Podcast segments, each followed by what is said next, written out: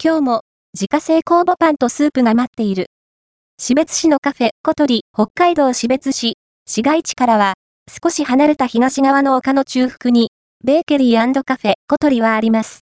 小鳥さんは、その味を、その空間を目指してやってくるお客さんで、いつも賑やかです。